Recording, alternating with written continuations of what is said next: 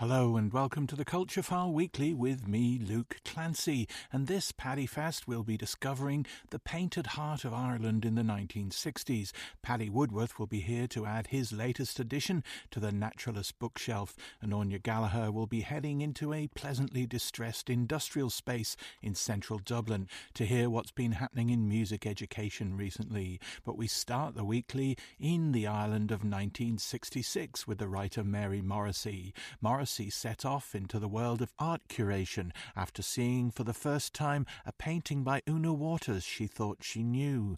Watters was a 20th century Irish painter who had some success in her lifetime but had all but disappeared from attention after the paintings of her final show were gifted to friends and relations and disappeared into private spaces. The job Morrissy gave herself was to reunite Watters' images from that 1966 exhibition and, in the process, nudge a new appreciation of a neglected Irish painter. She talked to Culturefile about bringing Una Watters back into the light.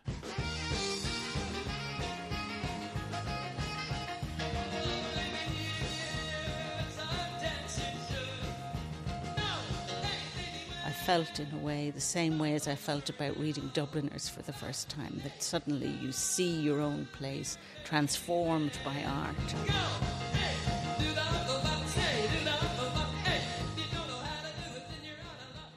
I came across Una Watters because my partner was gifted a painting of Una's, and for a long time it sat in our house in a back room, a dining room that we didn't use much, north facing, quite quite dark. And then we moved house, and Una's painting got moved with us, and suddenly it was in a completely different room, uh, light filled, and a room we used all the time. And suddenly and this is really, in a way, the retrospective exhibition is called Into the Light. And it's a kind of a metaphor for that experience I had with Una's painting that it came into the light and I suddenly saw it for the first time almost, even though I'd been living with it for years. The painting is Girl Walking by Trinity in the Rain, a profile of a woman in red holding up an umbrella in a an awful downpour. Uh, which is depicted in the painting almost like three dimensionally. So there's sort of slashes of rain going from top left, and the rain you can almost feel it that stinging cold rain, the sort of rain you'd have around this time of the year, in fact. Cause I'm walking the streets in the rain and in the background is the kind of flinty stone of Trinity College and the legs of the goldsmith statue. And there's just something really visceral and physical about it, and fell in love. I really saw it for the first time. I then became very curious about her other work, and that started the quest. Cause I'm walking the streets in the rain.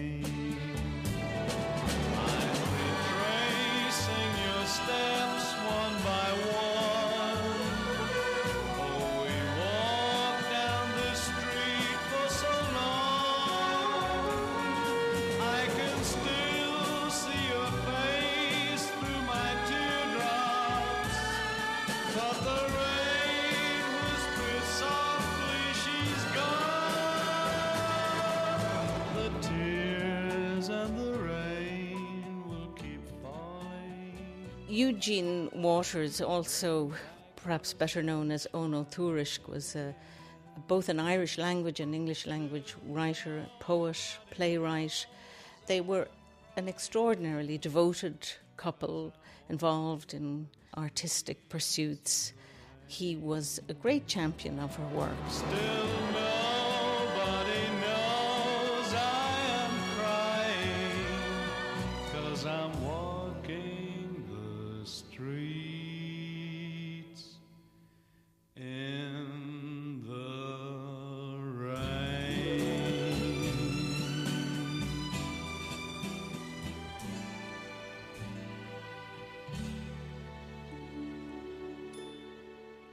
But Eugene sort of, you know, inadvertently helped to make her work fall out of view and then her reputation you know an artist's reputation often disappears like that if people don't see the work but he was absolutely grief stricken and heartbroken when she died prematurely at the age of 47.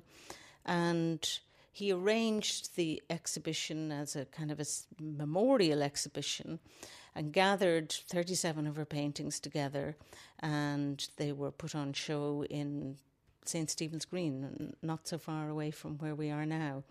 And after that, he gave all of these paintings and many more paintings because the 37 in that show are only a small portion of what she painted. He gave them away. Now, he gave them to family and he gave them to friends and he gave them to people who would appreciate Una's work. So it was just one of those kind of bitter ironies in a way. He wanted people who appreciated and liked Una to have her work, but in fact, uh, in a way, it kind of worked against her her her reputation living on. Sheila Smith, uh, Una's niece, we kind of got together and decided perhaps it would be possible to put on a show. Now we're both absolute amateurs in this business, you know. But we used, we had a catalogue of that 1966 show. So that was a basis. We knew those 37 paintings existed, maybe 10 or 12 of them we we found pretty quickly. We only traced about 26 of the 37. And so we know there are more out there. And of course, we discovered ones we didn't know about when we started looking. We also discovered some watercolours, a series of watercolours which Una did in the very last weeks of her life. Again, after her death, Eugene donated them to the Bridge Club in uh, Ballinasloe, which is where he was from. And the Bridge Club used to meet in the Emerald Ballroom. And the Emerald Ballroom is no more in Ballinasloe, it's now a kind of a community centre. But people around Ballinasloe remembered that there were paintings of Una's hanging in the Bridge Club. And so we went looking for them and we discovered them on the walls of what was the room where the Bridge Club met, but in fact now it's a computer room. And there they were, about four or five of them. And then the janitor did some hunting around and found in a cupboard, you know, eight or ten more. And when we took them out to reframe them, we found other ones on the back. So we're thinking we almost have the full set. Somewhere, my love, there will be songs to sing. Things I was enjoying uh, about the paintings, and, and, I suppose I was particularly interested in the Dublin ones, is just that the intensity of, of a life that's disappeared, or you know that throb of the city that isn't ours, but we recognise uh, our modern version of it. That, that, that's very exciting to see in those paintings. Yes, I mean, I think particularly there's a wonderful painting called Cappagh Road, which is of the new suburbs in Finglas in the 60s. I mean, Una was based in Finglas, but kind of old Finglas, a place called Cappagh Cross, which kind of has been obliterated by the motorway now. So she lived in a kind of very rural setting, but all around her, you know, the new city was was growing up, the new suburbs were growing up around her, and you would think perhaps that, you know, an artist might think, oh, this is a terrible encroachment, whereas in fact, Cappagh Road is like a very joyful celebration of the new suburb where the life, life is lived out in the street. There's loads of people. There's two old ladies having a gossip. There's a go car. There are two or three boys chasing a ball. You know, there's a kind of a uh, a slacker young man waiting at a bus stop smoking a cigarette. One of the things I love about these kind of street scenes are that she manages to create extraordinary characters. You know, you, you recognize these kind of people from memory or maybe you know from from your everyday life. And yet you know the the features are almost defaced. You know she managed to create characters by movement and gesture in the paintings which makes them very lively. In fact, Cappagh Road is one of three paintings she did of the new suburb of Finglas, and the other two we have not traced, and we would love to find them. One of them is called um, building scheme, and the other one is called School Break, and they're all of around Cappagh Road and Finglas, and we're wondering perhaps are they somewhere out in Finglas? Does somebody in Finglas still have them? Uh, because one of the things that Eugene was was quite good at was matching people's matching the paintings with people's interests. So this is a shout out to anybody in Finglas. Have a look and see in your attics, in your storerooms, wherever your garages. Maybe you have Una Watters' other Finglas paintings. Godspeed, my love, till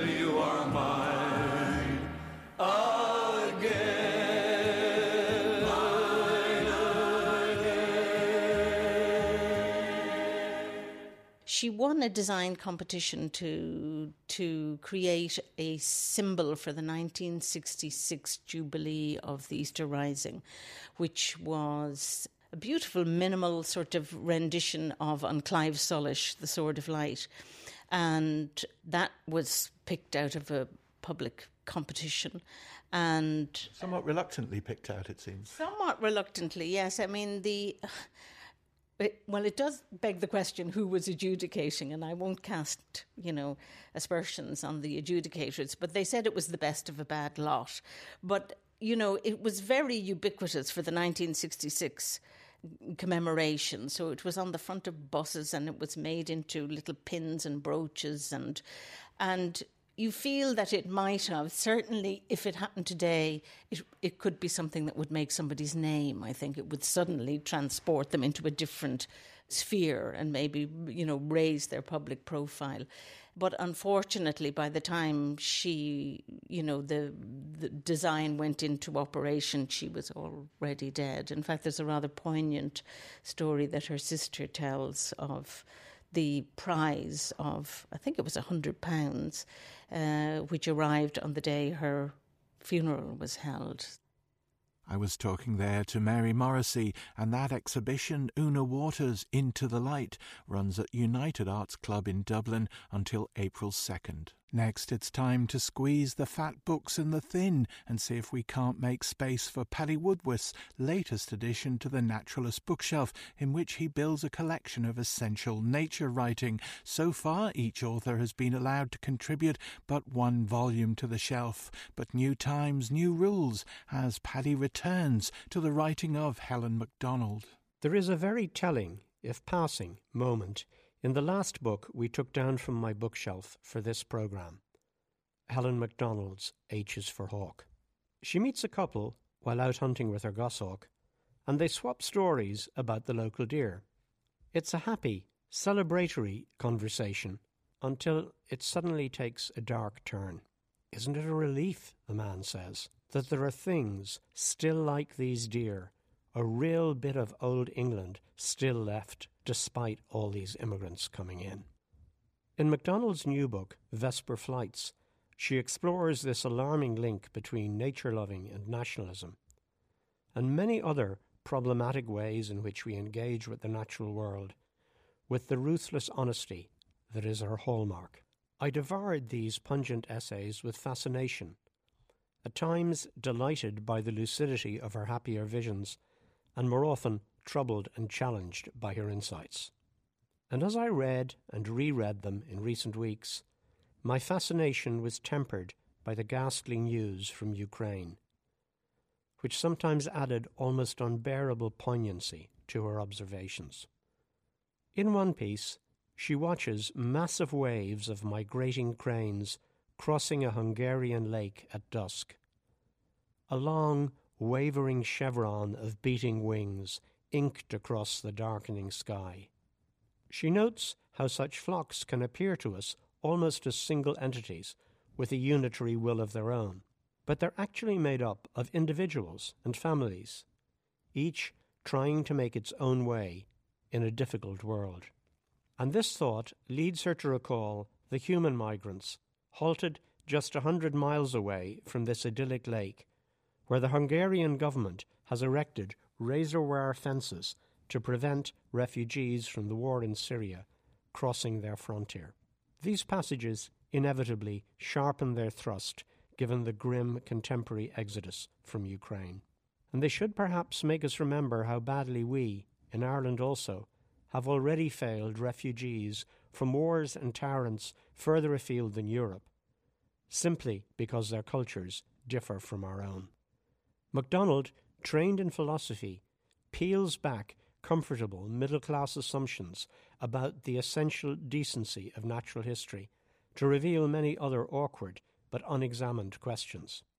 She registers again and again the tension between our hubristic claims to use science to see other species as they really are, and our competing compulsion to see animals as extensions or reflections of our own existential concerns.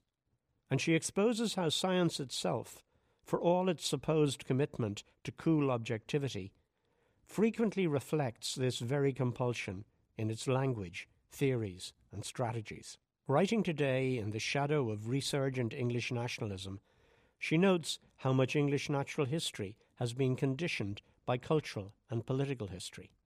Henry Eliot Howard, for example, produced a widely accepted, still widely held, theory that birdsong is not a sexual come on, and much less the outpouring of love imagined by romantic poets. Instead, the song is staking a small bird's small claim to a patch of English ground. She dryly points out that this quietly belligerent theory was developed just after the First World War. And during the Second World War, Julian Huxley told BBC listeners that nature study was a kind of patriotic obligation. If you don't know your birds, you can't fully know your country. She draws provocative connections between engaging armies of citizen scientists to document the movement of migrant birds and the mobilization of civilians to report enemy aircraft. Now, of course, Macdonald is not saying for a moment that citizen science is a bad thing, nor that science always limits our imaginations. On the contrary, in one essay, she's eloquent on the capacity of scientific understanding to open up a much deeper sense of wonder in us about the world. No, she is simply highlighting that there is no single correct way to engage with nature. Like Seamus she suggests that we should not be afraid to credit marvels, and that a singing bird may have as many meanings as there are people to hear it sing, plus the meaning, always unknowable to us, that the song has for the bird itself. She crosses lines into places where the gatekeepers of the orthodox human nature narrative would probably prefer a nature writer did not go. She keeps company with Irish travellers delighting in a caged goldfinch with unusual pied plumage. She recognizes that she keeps birds and keeps pets at least as much for her own well being as for theirs. And she hints that birders in a hide may often be almost as remote from experiencing the real natural world as the viewers of an Attenborough documentary. A deep sense of loss underlies Macdonald's writing. Both her own individual mortality and the extinction of species and habitats haunt her continually. But they spur her to seek out and, wherever she can still find it, to luminously celebrate life's diversity, beauty, and wonder.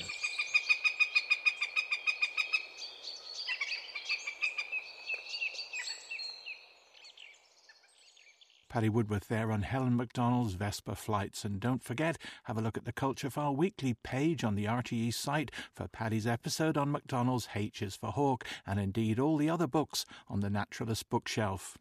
And finally, this time on the Culture File Weekly, a future for music education hiding in a warehouse in Dublin's North City. Listen, perform, compose is the creed of Dabble Do, an innovative music education program for primary school students. It skips as much as possible the on paper approach and even the need for traditional instruments. Dabble Do held a series of workshops last week called Listen, Perform, Compose in the lovingly distressed heart of Dublin 1, the complex gallery gallery. Aine Gallagher dropped in on one of these workshops where primary school students were getting familiar with everything from jazz percussion to ambient electronics and met some of the dabble doers. One, two, three, The reason we're kind of in the complex this week is because um, we're celebrating 10 years of Dabble Do this year. So in 2012, uh, myself and Killian Redmond, we uh, got together and designed a book, which was a kind of a workbook based around composing and graphic notation and creative music making for primary schools, uh, which thankfully was a complete commercial flop because then we decided to go and uh, build an interactive website. So we decided the books were maybe an old fashioned way and maybe not using the kind of best way we could, the technology that exists in the classrooms. So we spent the next few years developing this interactive uh, set of resources for, for teaching music, and it works much better. You can have video and you can have audio and you can have all sorts of things straight into the classroom. Trying to be many people. No, just be yourself.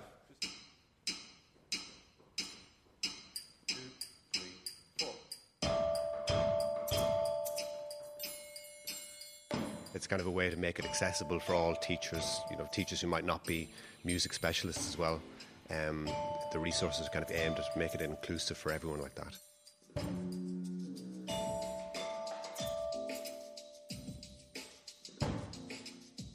I'm Shane McKenna from Dabble Do Music, and uh, Do Music is a method and a resource for teaching music in primary schools. That uh, we work with uh, schools and teachers and children all across the country to deliver the uh, primary school curriculum, and it's based on a kind of system of graphic notation and interactive resources that we use in the classroom. So instead of using the traditional music notation, with, especially with the younger classes, we use more alternative forms of graphic notation to get them composing and performing uh, in the classroom. And that's what this show is all about this week. So it's called Listen, Perform, Compose, which are the three main strands that we want the children doing in the classroom every day. So listening to music, uh, then getting creative, composing their own music, and then getting the instruments in their hands and um, singing and performing music as well. You like singing as well? Or dancing? I like singing and dancing and make up songs. Brilliant. And how does music make you feel? Happy, happy.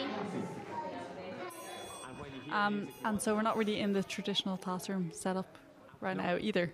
No, so that's another thing why we chose this venue. This is down in the complex. It's usually used uh, as a exhibition space, so it kind of looks like a big warehouse, which is what the kids have noticed as well. best thing about music, do you think? It's fun. fun. It's fun. Yeah. So it's in the part of the city where the fruit markets would be traditionally. So this would have been one of the big industrial buildings for that. So we're right in the thick of it here, and it's a it's a kind of a quite a large room, and we've we've got it set up with the technology that they would have in the primary school classroom. So we've got interactive whiteboards, which are huge kind of screens, touch screens that they use in the classroom. And we've set up three screens around the room, and then in the middle of the room, we've got a little setup for guest musicians. So, a big part of what we do in, in the curriculum that we put in for schools is trying to get the children and teachers to listen to a lot of Irish artists and find out what's going on in kind of contemporary music around the place. So, we had guest musicians each day Johnny Taylor, jazz musician. We had Dream Cycles, Jen, who's a kind of electronic artist. And then we had Cathal, who's uh, Cathal O'Leary, who's a drummer. And each day they would play along with the, the children using our different resources around the place. What colour? Jen told me her favourite colour is green, so she might join in with the green group.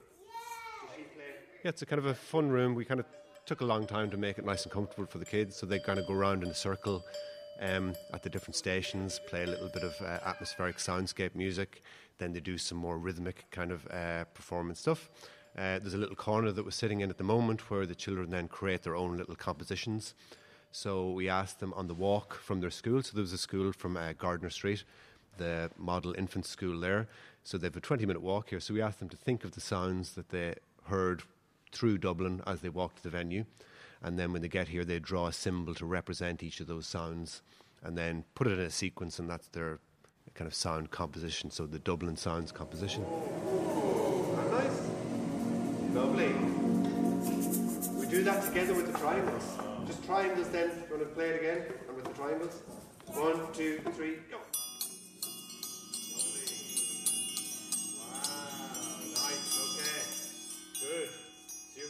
A great one here. So one of the a little boy came in and I was asking him, so what sounds did you hear walking through Dublin today? And a giraffe was his first answer. so the teacher told us that they didn't walk past the zoo, but he had a great imagination. So he's got a, I think he's, that, he's got an elephant.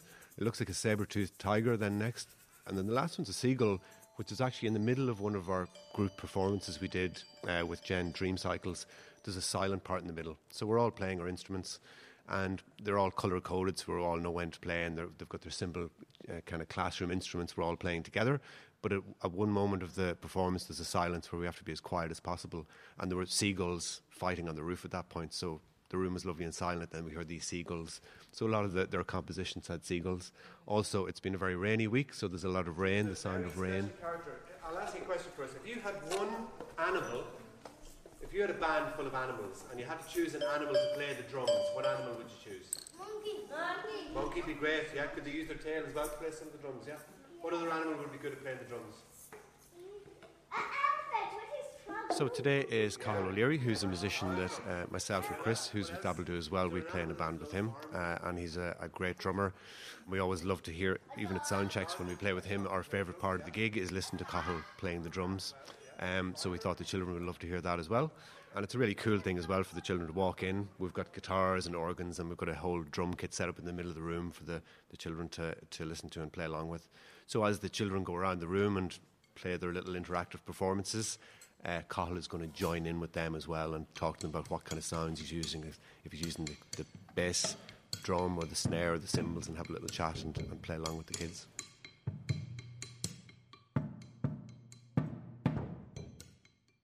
Uh, I'm Cathal.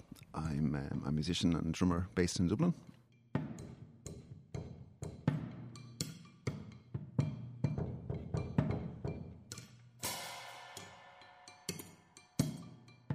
Taking into consideration the room, the present, so we're in a, sort of warehouse-based environment, um, stone walls, very, very um, echoey. So taking that into consideration, maybe maintaining sort of long tones, or, or uh, maybe take s- staying away from um, beat orientated playing, playing it by ear, and seeing, listening to the kids and seeing what they come up with first, and going from there. Um, Cathal did these great videos for us actually when, when you were living out, out west, where we got him to use some of the resources and use kind of drum kits that he'd made up himself. Because over the period there where the kids weren't really able to share instruments in the classroom, they were, they were making up instruments using whatever objects they had kind of found around the place. And Carl had made up, made up a drum kit of like some stones that you found on the beach. Uh, for the kick pedal, you had a large frying pan, sort of very orient, oriental sounding. Stones, shells, this kind of thing. This is just something that you find in the in the down by the sea. Really, the, you'd be surprised at the things that wash up in Connemara. You know? Yeah. So that was a lovely part actually for the kids to see that here's a musician who's finding these just unusual objects and then creating a whole uh, drum kit out of it. Um, it's a part of the thing that we we kind of uh, want the kids to explore as well, different sound objects that aren't kind of the traditional instruments. I hope they um, they you know they, they didn't raid the the uh, the kitchen presses and uh, cause any trouble. Yeah, perhaps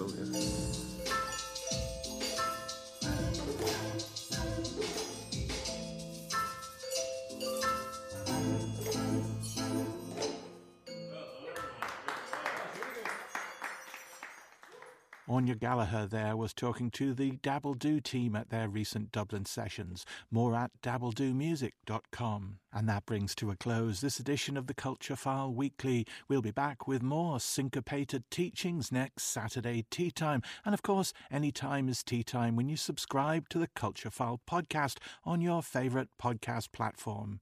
Bye now.